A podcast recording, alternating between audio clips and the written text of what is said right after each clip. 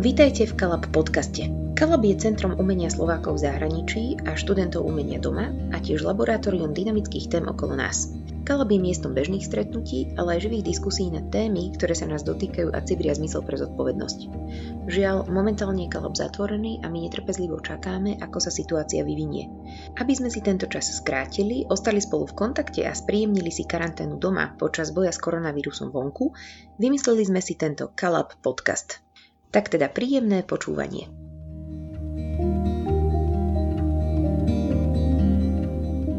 Vítajte pri Kalab Edu. Našou dnešnou témou budú psychologické aspekty karantény a môjim dnešným hostom je Radovan Kirinovič, ktorý je školský psychológ a vychovateľ v špeciálnej škole. Vítaj. Dobrý deň, ďakujem.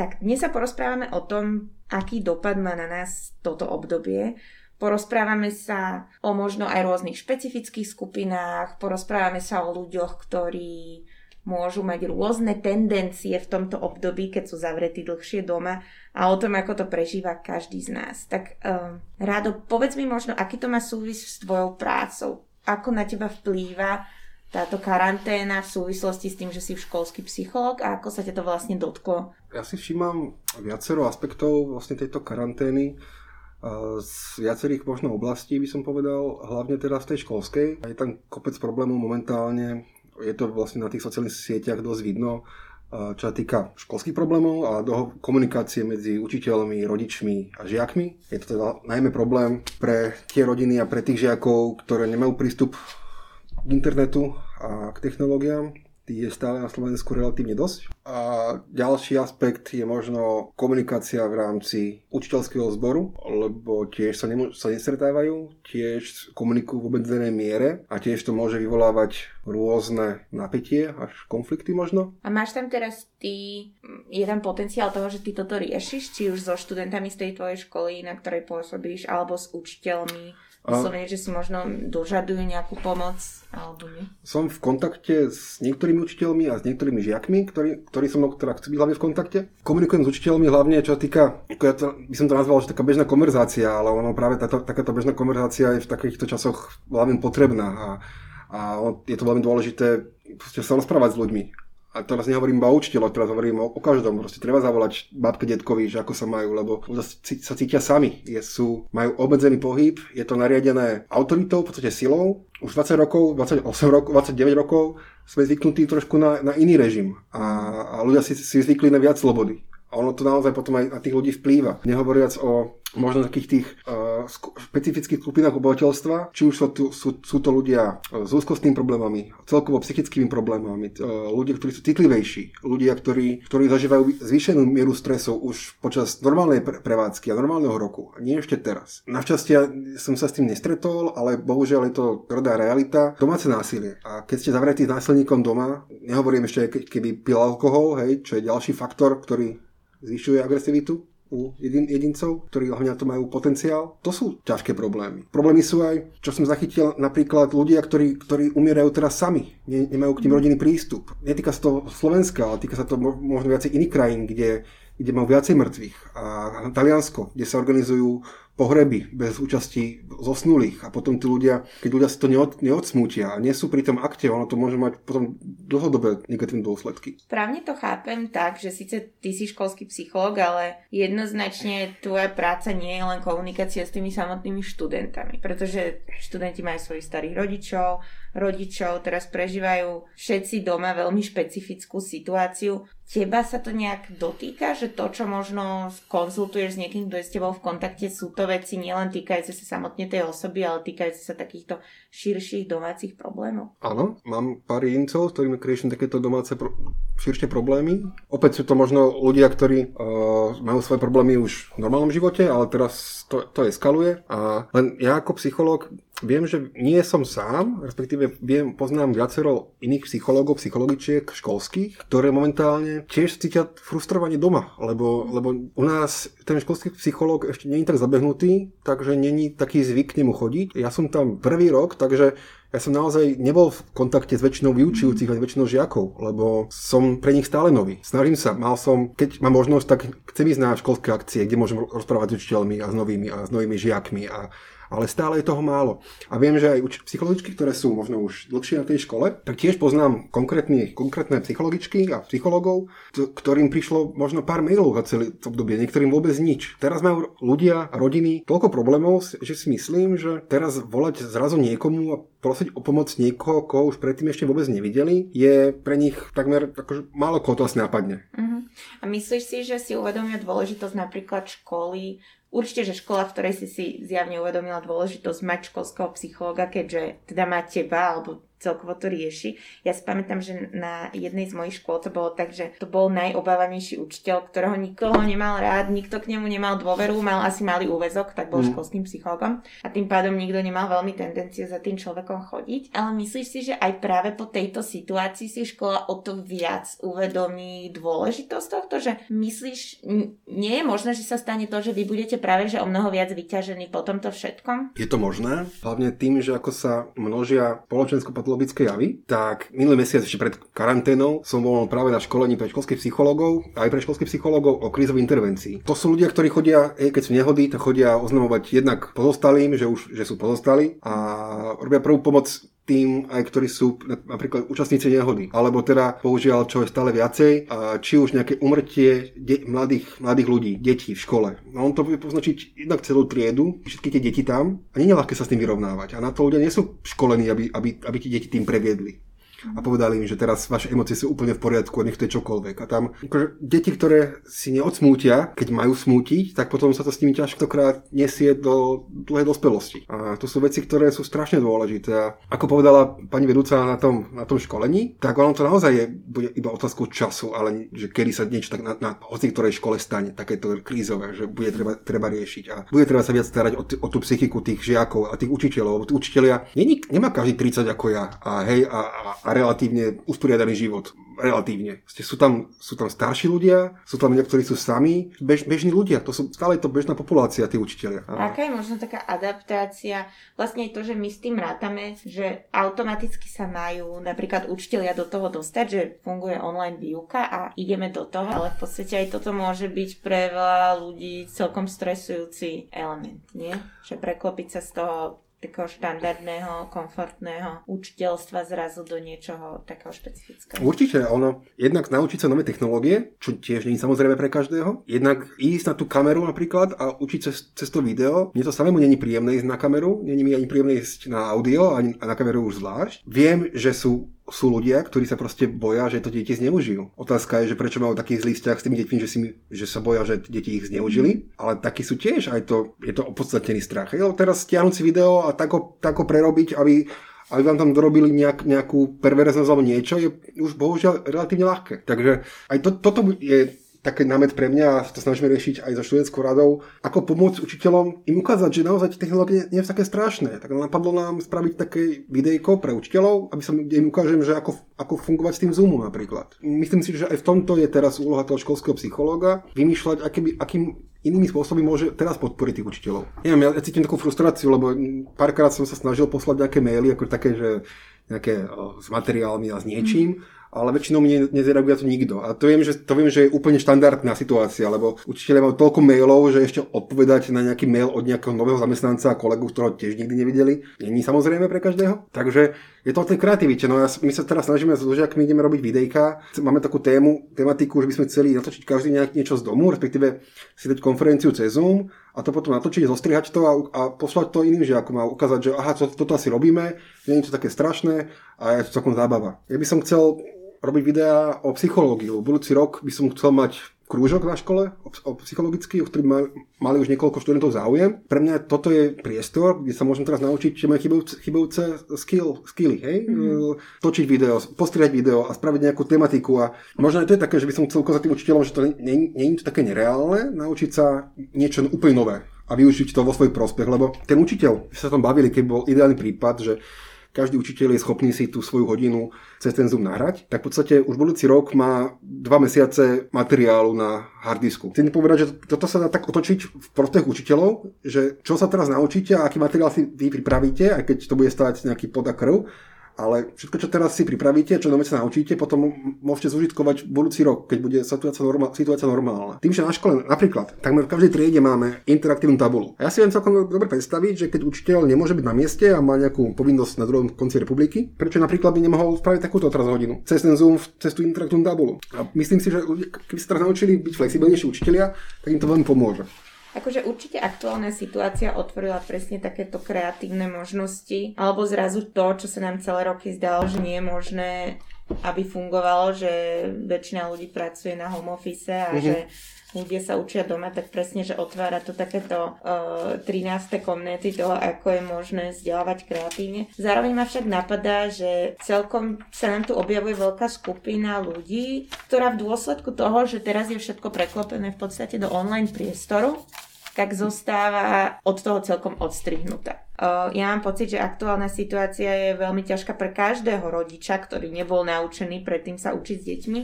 Ako je to možno pre rodičov, ktorí by prípadne potrebovali aj asistenta. Ako je to aj z tohto pohľadu? Teraz ty si popísal ten pohľad učiteľov, ale ako je to aj pre tých samotných rodičov, ktorí sa dostali do tej role učiteľov možno tak nečakane. Nehovorím, že je to aj dobré. Musí to byť veľmi, veľmi náročné pre obrovský počet, počet rodičov, možno najmä tých menších detí, keď naozaj potrebuje, potrebujú tie deti ten možno väčší dohľad, hlavne keď nemajú toho učiteľa v tej, v tej obrazovke. Keď moja netier, ktorá chodí do školy už, tak funguje úplne v pohode. Oni proste majú Zoom, je tam s pani učiteľkou, zatvorí sa do izby a proste pre to je ešte zábavné. A mám pocit, že im to funguje veľmi dobre. Mm. A viem, že tak, takýchto je viacero. Dobre, ale teraz čo keď nemám dobré pripojenie, a čo keď nemám ten internet, a čo keď mám izbe ďalšie tri deti a troch súrodencov. To je naozaj kus od kusu, aby sa takéto veci riešili, lebo už len to, že keď je rodič hyperaktívny, veľká šanca, že jeho deti budú tiež hyperaktívne, takže všetci traja, všetci, respektíve všetci štyria sú emočne impulzívni. Dajme tomu, že v rámci korony jeden z nich prišiel o, o prácu, takže ten je v úplnom strese, lebo prísť o prácu na Slovensku není úplne ono, hlavne keď nie sme z veľkého mesta. Strata zamestnania je jedna z tých najstresujúcejších vecí, čo sa môže v živote stať. A teraz, keď mám dve hyperaktívne, hyperaktívne deti, ktoré nevedia obsedieť a, a napríklad náhodou sú v jednej miestnosti a sú dva chlapci, ktorí sa navzájom provokujú, robia si zle, no akože ako psychológ by som povedal tomu, tej matke, že prosím vás, vy to len prežite. Mm-hmm. Sa sústrete na seba, skúste akože byť čo najpokojnejší, úplne buďte v pohode, že, že sa deti nenaučia, nie ste na to pripravená, deti na to nie sú pripravené, nemajú na to pripravený priestor, ale predsa len v tej triede majú trošku inak pripravený priestor na učenie.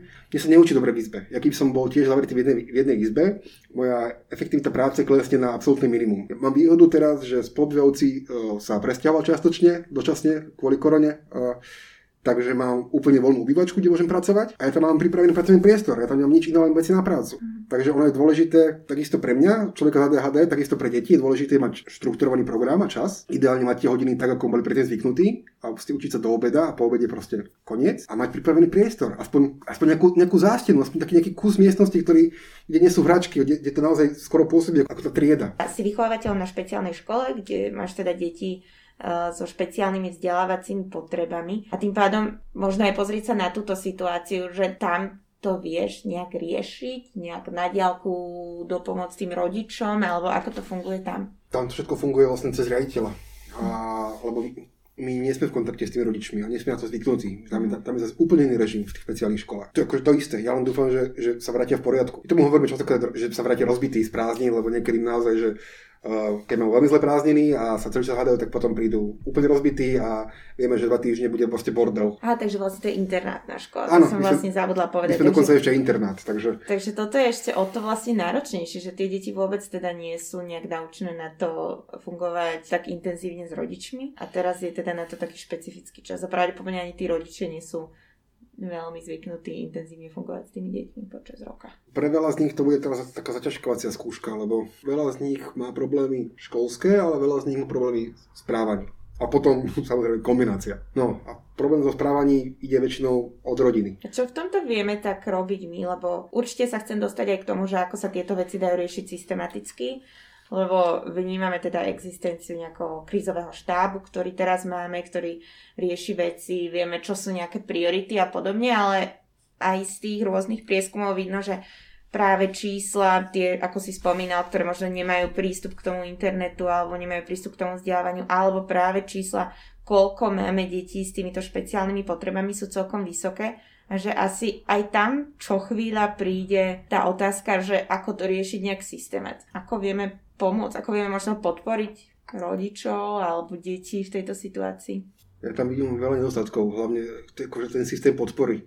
Prišla korona, všetky poradne sa zavreli, mm. fungujú cez telefón, no nikto nie je pripravený na to. Školskí psychológovia nie sú, nie sú veľmi organizovaní niekým z hora. Je strašne veľa nevyužitých psychológov momentálne. A zase je to na, odkázané na súkromnú sféru, čo som si všimol pani z, opäť z Modrého aniela, súkromná sféra, interve, psychologická intervencia, tak organizujú psychologickú pomoc a podporu pre zdravotníkov, lebo tí budú potrebovať ťahať neuveriteľné šichty a ešte, ešte vyšší tlak ako bežne na zdravotníkov teraz, ktorí, ktorí sú stále v robote a oni deti sa nemajú dostarať je vôbec možné, že takáto situácia bez nejakého takéhoto systémovejšieho riešenia by pretrvávala dlhodobejšie? Mňa takisto napadajú aj deti, ktoré sú napríklad telesne postihnuté. Deti, mm. ktoré majú možno mozgovú obrnu, ktoré sú v podstate závislé na tom, aby chodili na rehabilitácie, ktoré teraz kvôli karanténe vlastne nemôžu fungovať. Ako sa tak nejak môžeme my doma e, zžiť s tou situáciou, alebo ako, si môž, ako sa nejak vieme udržiavať, že vydržíme tento stav? Existuje na to nejaký návod?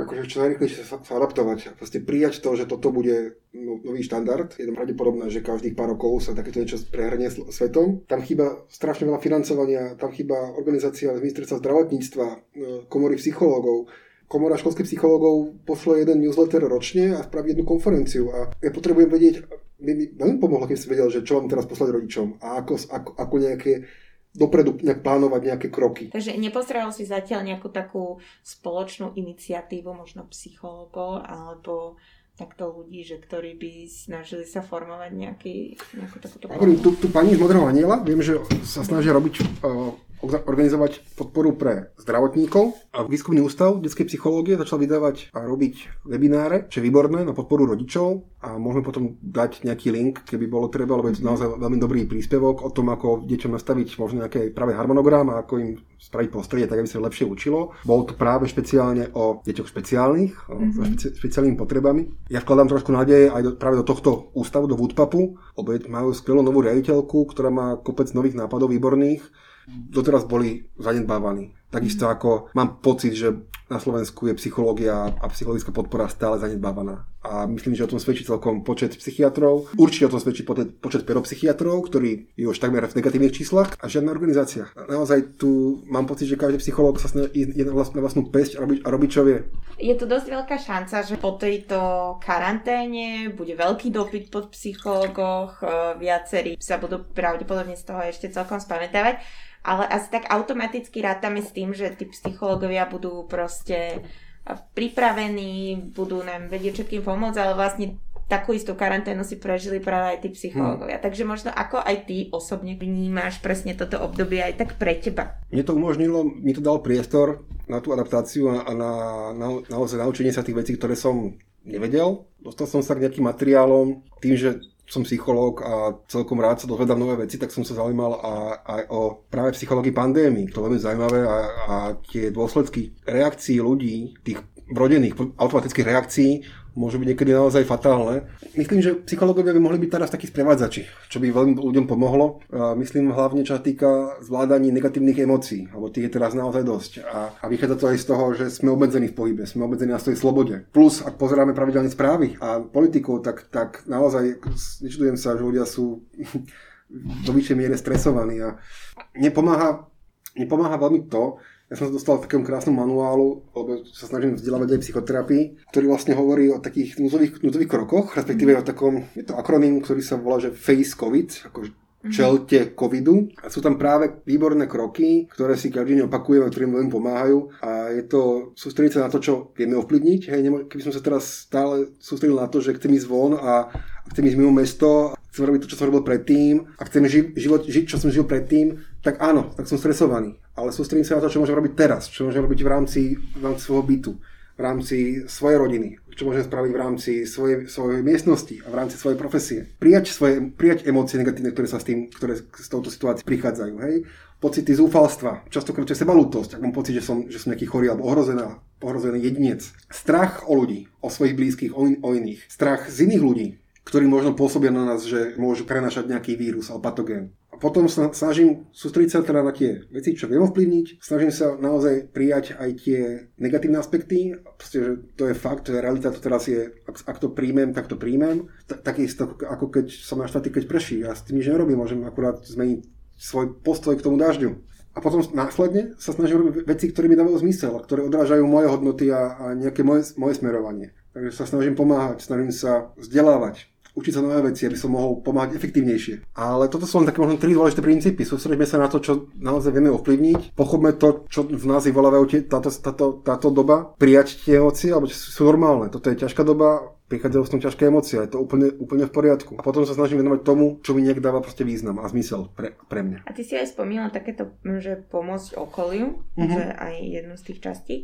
A vlastne ty si to aj predtým načetol, keď sme sa rozprávali, že medzi nami sú aj ľudia, ktorí napríklad, možno oni by to sami nezvládali až tak zle, ale môžete bývať doma s človekom, ktorý proste um, takáto situácia v ňom začne vyvolávať možno aj istý druh agresie. Mm-hmm.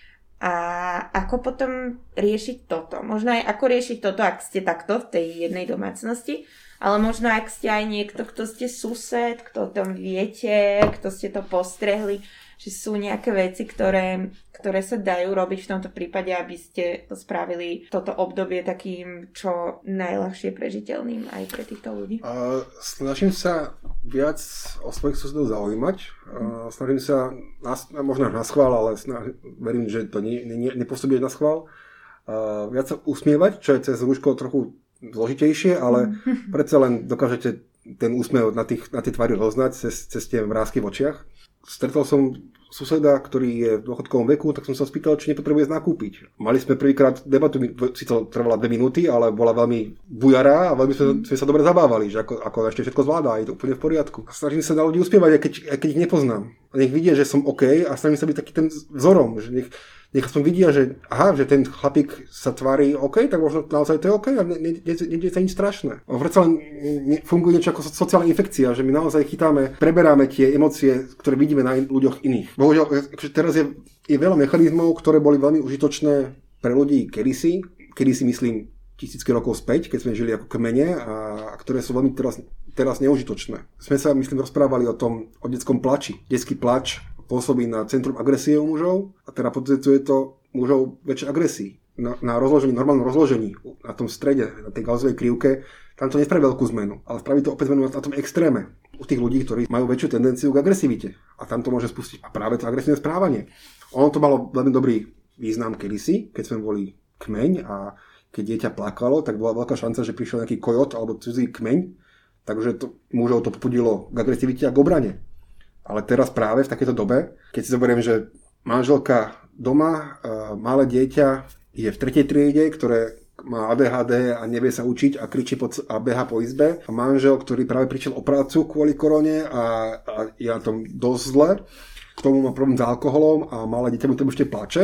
Akože je to recept na rodinnú tragédiu. A, mm. a čo s týmto robiť? Možno nápad by bol do budúcna, ale taková kampaň na bránach Mm. Že ozvite sa svojim susedom, napíšte, prejavte záujem, hej, napíšte tam svoje číslo, aby vám aby vedeli komu zavolať. A toto je cesta. Keď sa ľudia cítia ohrození patogénom v prostredí, zvyšuje sa u nich tendencia k agresivite voči starším ľuďom, lebo starší ľudia e, pôsobia chorlavejšie. Mm. Majú znaky staroby, znaky chorôb, menšieho zdravia. A u nás to podľa vyvoláva mm, pocit, že ten človek je chorý a v stresovej situácii, počas pandémie, počas toho, keď organizmus si myslí, že môže ochorieť závažným ochorením, tak ho berie ako ohrozenie toho dôchodcu. Bežný človek samozrejme dôchodcu neodrie, ani ho to neprovokuje k agresivite, ale čo tí ľudia na krajach spektra, tým, ktorým hovoríme agresívni ľudia. A možno bežní ľudia, ktorí, ktorým teraz mali 3, 3 zlé dní a sú naozaj na tom veľmi zle a zrazu majú dôchodcu v obchode, ktorý ešte nemá rúško a pôsobí, že roznáša pandémiu a ešte, ešte zakašle.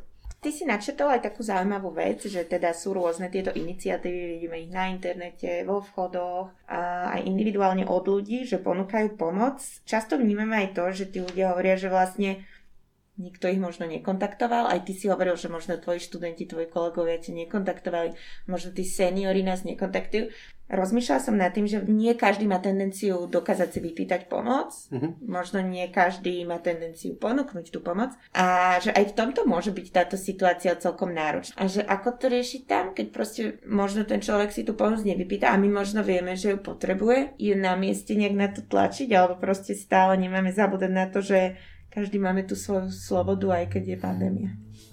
Asi hlavne podľa možností každého, ale určite, ak si myslíte, že, že ak vás napadne, že ísť zaklopať do uh, susedovi, ktorý viete, že dôchodca a spýtať sa, že či je OK, to spravte. Vypýtať si pomoc není, není samozrejme, není ľahké pre, pre veľa ľudí. Možno keď si ľudia vedomia, že ľudia sa naozaj boja, ale stále sú ochotní pomôcť a, a naozaj sú ochotní pomôcť. A je to úžasné, že teraz v takéto kríze častokrát sa ukáže, že vyskočia také tie negatívne javy a potom sa začnú ukazovať práve tie pozitívne. A ja mám pocit, že som ich naozaj zažil už, už, už viacero takých veľmi pekných situácií, ktoré si neviem, či by sa stali z rovnej situácie. A možno len prekonať taký ten blok, lebo ten blok je možno prirodzený. Je zvláštna doba, viac sa bojíme, viac sa stiahujeme. A možno keď si to uvedomujeme, že teraz prirodzene sa stiahnuť a viacej sa báť. A možno len to pomôže, že, že aha, že je to prirodzené a možno o, to správnejšie teraz niekomu pomôcť a, a možno práve na to teraz práve čakajú. A možno veľmi pomáha, keď, keď mi niekto dokonca povie, ako mu môžem pomôcť. Treba sa nebať. Treba sa naozaj, treba možno poznať te, tie, tie fakty a respektíve tie mechanizmy, ktoré na, na ľudí fungujú a že je to prirodzené sa teraz báť, a, ale neznamená to, že ľudia sú teraz horší. Neznamená to, že, že môžem skôr umrieť. Neznamená to, že mi není pomoci. Ale znamená to, že cítim zle lebo sú nejaké normálne podmienky. Aspoň u mňa to väčšinou funguje, že keď si takto uvedomím takúto skutočnosť, tak sa im potom oveľa ľahšie nejaký krok vykoná následne. Myslím, že v tomto má, by mala zohrávať úlohu práve štát a robiť túto kampaň za väčšiu komunikáciu medzi skupinami ľudí, za väčšiu komunikáciu medzi mladými a staršími ľuďmi, medzi generáciami, za väčšiu solidaritu voči, voči iným skupinám ľudí. Myslíš, že nám vie toto obdobie pomôcť do budúcna? tak so všeobecne vnímaním práve takejto solidarity. Ja si myslím, že aj ty si ešte teda taká generácia, čo si pamätá, že sa hrávalo o, za domom, sa proste všetky deti hrávali, keď ti chýbala múka do koláča, tak mm-hmm. si proste išli ľudia medzi sebou vypýtať a poznal si viac menej asi všetkých susedov. A v podstate toto sa dnes vytráca, teda minimálne v mestách. Že myslíš si, že aj takéto obdobie tomu vie pomôcť? Alebo práve je to tá izolácia, čo tomu mm-hmm. možno vie pomôcť, alebo si myslíš, že tá izolácia sa ešte tak prehlbí, že tým, že je celkom intenzívne dlhé obdobie, čo sme strávili iba tak sami so sebou a... Ja mám nádej v lepšie časy, opieram sa, no, teda neopieram sa úplne, ale ukazuje to aj číslo, že stále naša civilizácia ide, k lepšiemu a veľa rodičov si zase vedomilo, že aké to je ťažké byť učiteľom, aj keď máte iba jedno dieťa a nie 30. A myslím, že je taký test aj metóda citlivovania voči problémom iných ľudí. A vieš už teraz, že niečo urobíš inak? Ako asi budeš fungovať po tom návrate, že čo možno bude potrebné urobiť, čo si vôbec neriešil dovtedy? Áno, tým, že som teraz skúsil si robiť tie videjka, tak viem, že toto je celkom cesta, aby som mohol sa prihovárať väčšine školy naraz. A pre mňa to je teraz úžasné médium. A budem to odporúčať, aby som to veľmi rád potom propagoval medzi ďalšími psychológmi, lebo psychológ má naozaj málo možností byť s veľkou časťou školy pravidelne. A toto je pre mňa jedna z možností. A keby sa im podarilo udržať nejakú produkciu náučných videí, tak verím tomu, že, že by to mohol byť celkom zaujímavý materiál pre rôzne skupiny ľudí. Viem, že chcem byť viac v kontakte s, s deťmi, cez tie videá potom to bude možné aj viac s tými rodičmi. Musím si samozrejme zachovať to, prečo tam myslím si, že ten psychológ má byť v tej škole, aby mali žiaci možnosť sa porozprávať s niekým, kto není súčasťou zboru učiteľského. Preto sa snažím, aby moja kancelária vyzerala ako mimo školy úplne, mám tam veľa kvetiniek. Takže áno, je to pre mňa také nakopnutie.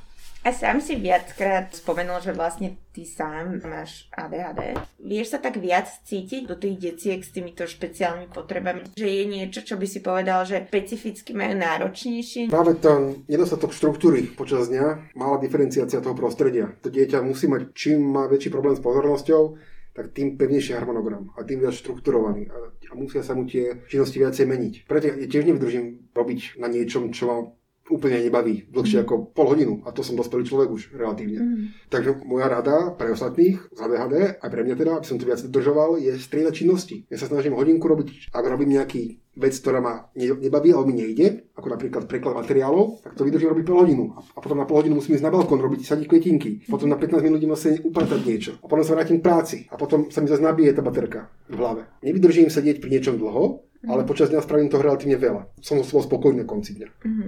A zároveň sa snažím byť so spokojný, keď sa mi nepodarí ten deň, tak ako by som chcel. Lebo to je tiež veľmi dôležité. A v tejto dobe motivačných videí a všelijakých nadľudských výkonov a neviem čo, ak- aké efektivity. A sú ľudia, ktorí budú mať pocit, že sú malo výkonní teraz v tejto dobe a budú mať z toho problémy psychické a, a, a výčitky a negatívne emócie a pocity do seba. Ne, nehovorím teraz, že každý má trénovať zen buddhizmus a, a meditovať, ale naučiť sa aj, že keď nerobí nič, tak vlastne taoizme to znamená, že niečo robíš, robíš nič. Takže to je také, pre každého je tu niečo. A keby si možno definoval jednu vec, ktorú ti táto karanténa vzala, takú najintenzívnejšiu? Lebo väčšinou si teda skôr povedal také príklady celkom pozitívne, čo ti to možno dalo, alebo čo sa tým učíš. Pre mňa to bolo hlavne, hlavne to, že nie som v škole. A tým, že nemám ten, ten dosah na, na tie deti. Dosah myslím ten kontakt hlavne. Mne sa najlepšie pracuje tam, kde sa mi najlepšie pracuje. A to není doma. Ja by som najradšej bol v spoločnosti detí a študentov a, sa s nimi rozprával o veciach, ktoré ich bavia alebo ich trápia. Snažím sa opäť sústrediť na to, čo dokážem ovplyvniť a na to, čo môžem spraviť preto. A snažím sa nezahalcovať týmito negatívnymi emóciami. A ako si ty osobne doplňaš taký ten chýbajúci sociálny kontakt? Nielen teda s tými tvojimi študentami, ale všeobecne. Keby si na toto spýtala pred pár rokmi, tak poviem, že pre Boha som, nemám sociálny kontakt a som z toho mrzutý, ale ja som tak nejak časom sa mi samovolne zredukovali počet kamarátov a stretávam sa s menej ľuďmi a tak som sa nejak upratal a snažím sa stretávať ľuďmi, ktorí majú podobné hodnoty a podobné videnia života ako ja, alebo teda aspoň máme niečo spoločné. Takže som v kontakte s dobrou kamarátkou, s ktorou riešime videá, ktorou riešime sociálne siete. Som v väčšom kontakte s rodičmi, čo je super, no, to sa mi nestáva často. Študenti ma strašne dobíjajú, lebo oni sú neuveriteľné mozgy a strašne ma bavia a baví ma sa, sa s nimi rozprávať. A vždycky ma niečím prekvapia, čo vytiahnu a už, už tie príjmanie sekundáni, čo majú v hlavách, to je niečo neuveriteľné. Ja si pomáha to, že nepozerám televízor, neviem, ja si stále nahováram, že to je strašný bonus pre každého človeka, pre psychiku každého človeka nepozerať tie správy, alebo A potom, keď na vidíte- internete ich ignoruješ tiež? Väčšinou sa mi to darí, áno. Občas počúvam nejaký podcast a cez to sa snažím nejak filtrovať politiku, jednak by to bolo úplne o ničom. Snažím sa sústrediť na to, kde je moja úloha. A myslím si, že moja úloha je teraz viac pri deťoch, alebo respektíve pri škole. Snažím sa robiť to, čo si myslím, že bude mať potenciál do budúcna. A tešíš sa už na obdobie po? Áno, a čo vám veľmi teší, že niektorí deti te- tešia na obdobie po a je to zábavné sledovať, ako malé deti teraz zrazu chcú zo školy. Ako povedal vo včerajšom webinári Juraj Hipš, toto si rodičia natočte a poriadne to uložte, tento záznam.